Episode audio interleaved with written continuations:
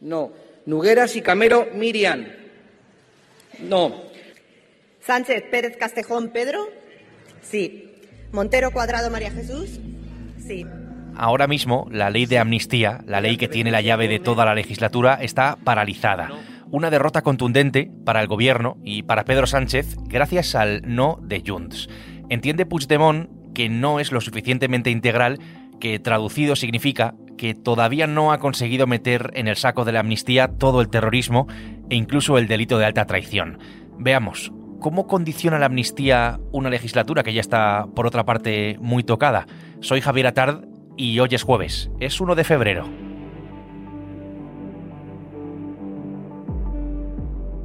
El Mundo al Día, un podcast del mundo. Partit Socialista. Parlo de l'amnistia integral, una amnistia que no deixi a ningú enrere, a ningú. Una amnistia que repari Así, de esta forma, es como lo expresaba la propia Miriam Nogueras, la portavoz de Junts en el Congreso. La decisión, después de todo tipo de órdagos, viene motivada porque no habían conseguido el apoyo para sacar eh, de la lista de delitos no amnistiables el terrorismo y la traición. Por eso, pues, tumban la ley.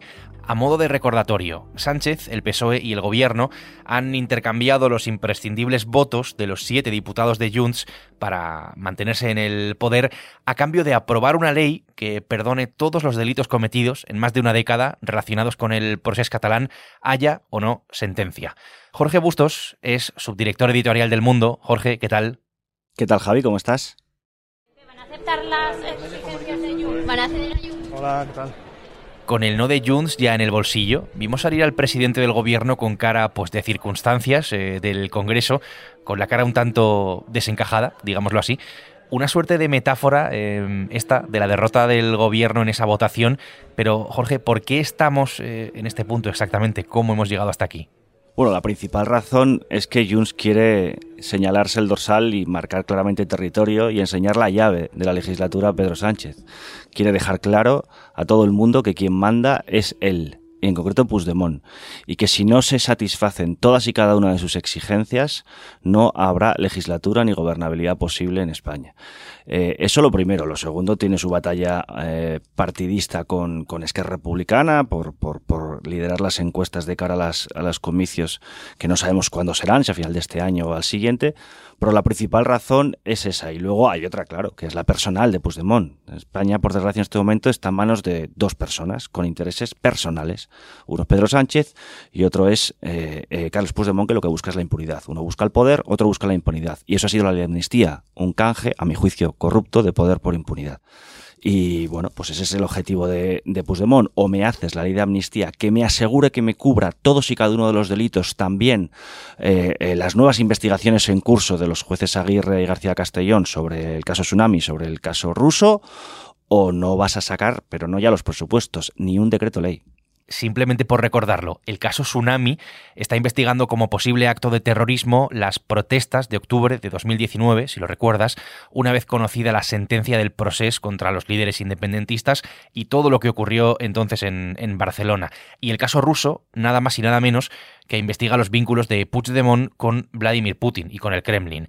Aparece todo el rato el nombre de Carles Puigdemont, Jorge. Entiendo que el problema de fondo es que esta amnistía no cubre del todo su situación personal. Eso es lo que entiende Puigdemont, porque además en la imaginación de Junts España eh, no es que no exista separación de poderes, es que no debe existir. O sea, Puigdemont cree, así lo, así lo decían sus leyes de fundación de la República Catalana, que los poderes tienen que estar unidos, que los, como en el franquismo, que los jueces tienen que estar alineados con los políticos. Y Puigdemont cree que una llamada de Pedro Sánchez al Tribunal Supremo eh, hace decaer todas las causas. Eso es no conocer cómo funciona la separación de poderes en una democracia liberal, ni los contrapesos, ni nada de esto. Él cree que Sánchez tiene suficiente influencia como para abortar todas las investigaciones eh, eh, que están en curso. Eso es muy difícil, por no decir imposible. Es más, Sánchez sabe que si accede a meter el terrorismo de todo tipo e, e intensidad eh, y además la trama rusa en el redactado de la ley de amnistía que vuelve ahora a la Comisión de Justicia, se lo va a tumbar los tribunales europeos y probablemente también el propio Constitucional, pese a la mayoría progresista que hay ahora capitaneada por Cándido Conde Pumpido. Es decir, que ya la ley está suficientemente en el alero como para que encima la toqueteen más, eh, la, la, vuelvan más integral, que diría Miriam Nogueras. Entonces, eh, dentro de un tiempo, no sé si un año o dos, será tumbada con total seguridad y por tanto en ese momento acabará la legislatura.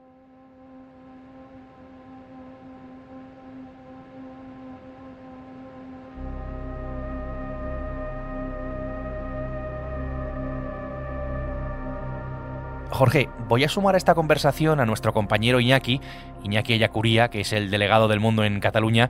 Iñaki, ¿qué tal? Bienvenido. Hola Javier, ¿qué tal?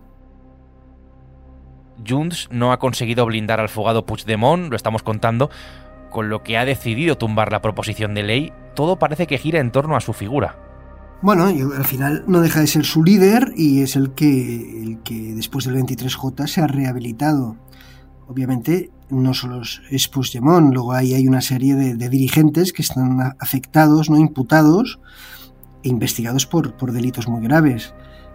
Pero básicamente es que, es que Junts lo que necesita para su electorado es demostrar capacidad de, cómo somete al Estado y Esquerra consiguió el indulto y Junts necesita conseguir la amnistía y una amnistía, como ellos dicen, integral, que se vea el Estado derrotado no es solo una cuestión de que vuelva o no Puigdemont, es una cuestión de mostrar mayor fuerza y capacidad de coacción al Estado que Esquerra Republicana. ¿eh? Porque hemos de, estar, hemos de pensar que aquí lo que Junts y Esquerra se están compitiendo por su espacio en Cataluña. Utilizan sus acuerdos con el gobierno de España para conseguir sus, las ventajas y ventajas y acuerdos que ellos luego trasladan a Cataluña como méritos para recibir el voto y ser el partido más votado dentro del independentismo. Por lo tanto, aquí los movimientos que uno y otros hacen los hemos de pensar, y lo debería pensar así el gobierno, y entiendo que sería lo normal, eh, como movimientos estratégicos en la guerra interna de, los dos partidos, en ningún caso por interés de, concordia o, ¿no? todo esto que habla el gobierno de la, gobernabilidad, de la estabilidad del Estado. Ni a Junts ni a Esquerra eso les, les importa lo más mínimo. Per vostè, per posar dos noms, Carles Puigdemont i Marta Rovira, amb aquesta llei firmada queden fora? Mm Sí. Lo decía en RACU, en la emisora de radio catalana Jordi Turull Iñaki, que es el número dos Turull de, de Junts, Puigdemont queda fuera. Además, eh, le ha lanzado un dardo al PSOE, a los socialistas, dice que están incumpliendo el pacto de investidura. Eh, desde allí, ¿cómo se ven las eh, reacciones que ha habido en las últimas horas? A mí me, llama la atención un poco que el, que el gobierno siga zombie, ¿no? el gobierno y el PSOE un poco zombie noqueado por el golpe en el Congreso. Y sobre todo me llama la, atención de que no haya entendido, ¿eh? después de tantas reuniones que ha hecho, por ejemplo, Santos Cerdán con la cúpula de, de Junts, que no haya entendido que, que, este es un partido que no tiene nada que ver con Esquerra Republicana. Nosotros estamos convencidos que esta es una buena ley y que merecía el apoyo de la mayoría de la Cámara y teníamos un acuerdo que permitía que la ley fuese aprobada. Para muestra, por ejemplo, las palabras del propio Oriol Junqueras de, Esquerra. En este caso, no mantienen eh, la misma postura, no tienen la misma relación con el PSOE. Y por lo tanto, nosotros seguiremos trabajando. Y sobre todo que Junts eh, no entiende el acuerdo con el PSOE como Esquerra. Esquerra hizo una apuesta estratégica de mantener a, a Sánchez en la Moncloa para llegar así al referéndum independentista pactado con el Estado, mientras que Junts eh, es básicamente un pacto instrumental para conseguir que Puigdemont y su cúpula no tengan que pasar por el juicio y la posterior cárcel. Y es lo único que les interesa. Y, y, el gobierno está actuando y está tratando a Junts como si fuera Esquerra, y ese es su gran error.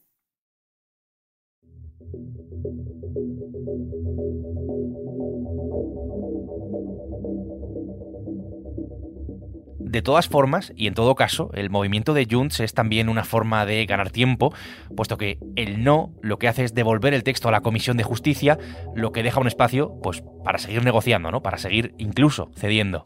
Por tanto, pido a Junts que reconsidere su posición en el nuevo trámite que se va a abrir, que sigamos trabajando, por supuesto, y que sean conscientes. Aquí Félix Bolaños, eh, ministro de Justicia y ministro de la Presidencia y de Relaciones con las Cortes, recordándole a Junts las supuestas bondades ¿no? de, de esta ley, ahora mismo de vuelta a la comisión, donde todavía hay, decíamos, margen y tiempo para hacer cambios que pueden ser incluso sustanciales. ¿Tiene margen, Jorge, el PSOE para ceder aún más, todavía más, para incluir, no sé, todos los casos de terrorismo sin excepciones o todo lo que haga falta para que Puigdemont, en este caso, esté entre los beneficiados de la amnistía? A ver, ¿qué nos dicen los, los antecedentes tanto de Sánchez como de Puigdemont? Los de Sánchez nos dicen que siempre que sus socios le han exigido algo a cambio de sostenerle en el poder, él se lo ha entregado. O sea, no, no, no conozco un no rotundo de ningún tipo eh, de Sánchez a las pretensiones de sus socios. Y si ahora eh, dicen algunos medios más oficialistas o más partidarios del gobierno que se ha plantado, no es que se haya plantado por un ataque súbito de dignidad constitucional, es que él sabe que si le da Puigdemont lo que quiere, le tumban la amnistía meses después en Europa. Aparte que su imagen, eh, eh, que ya está empezando a ser cuestionada en Europa, quedaría muy tocada.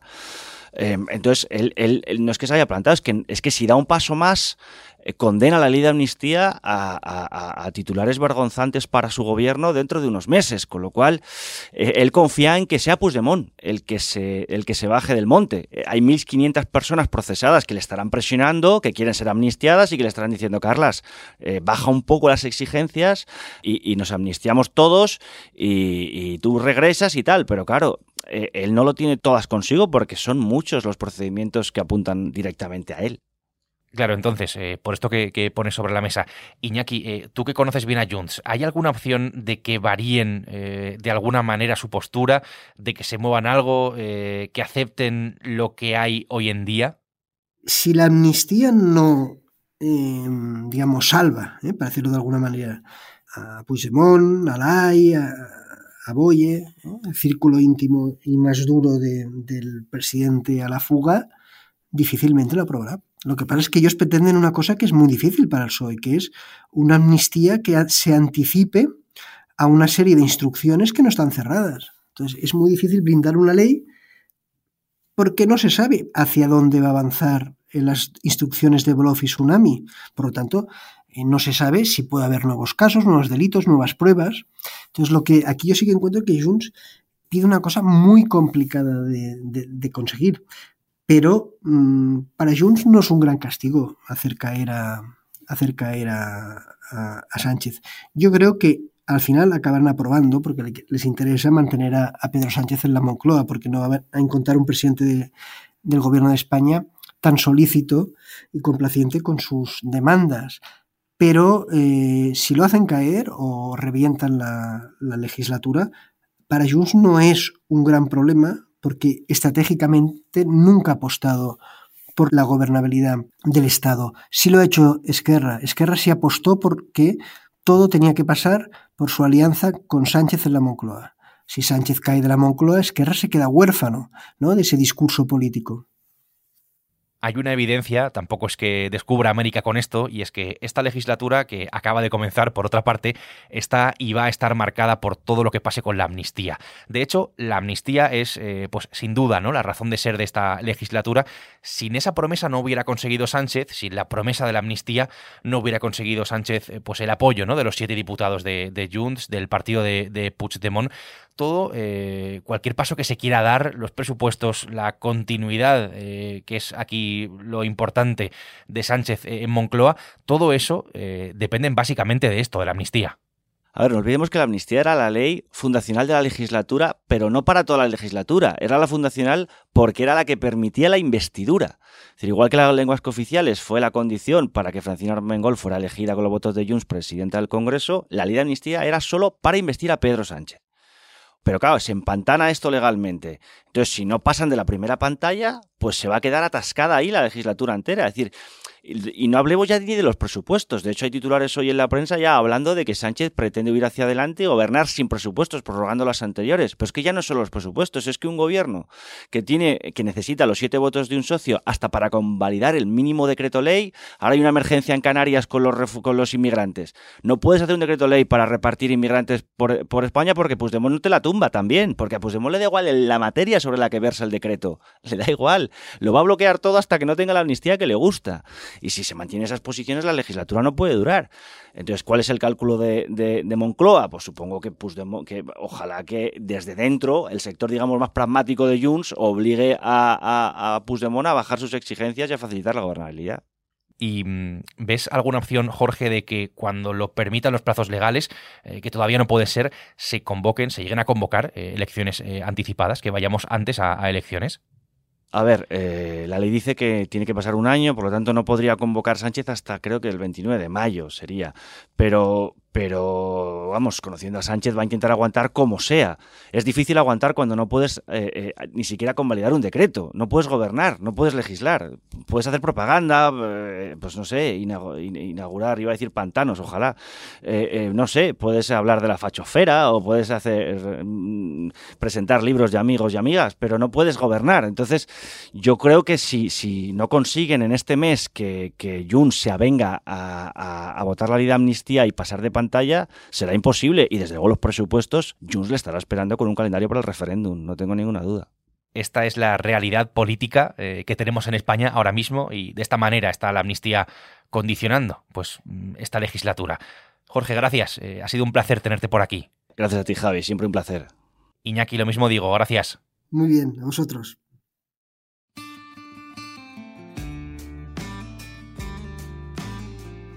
Jorge Bustos e Iñaki Yacuría han hecho posible este episodio del Mundo al Día, un podcast que puedes escuchar todos los días en elmundo.es, en la web del mundo y en las principales plataformas de audio, donde tienes la opción de suscribirte. Mañana será viernes y aquí estaremos. Será eso sí, con una nueva historia. Hasta entonces, gracias por estar al otro lado y saludos de Javier Atard. Has escuchado El Mundo al Día, un podcast del mundo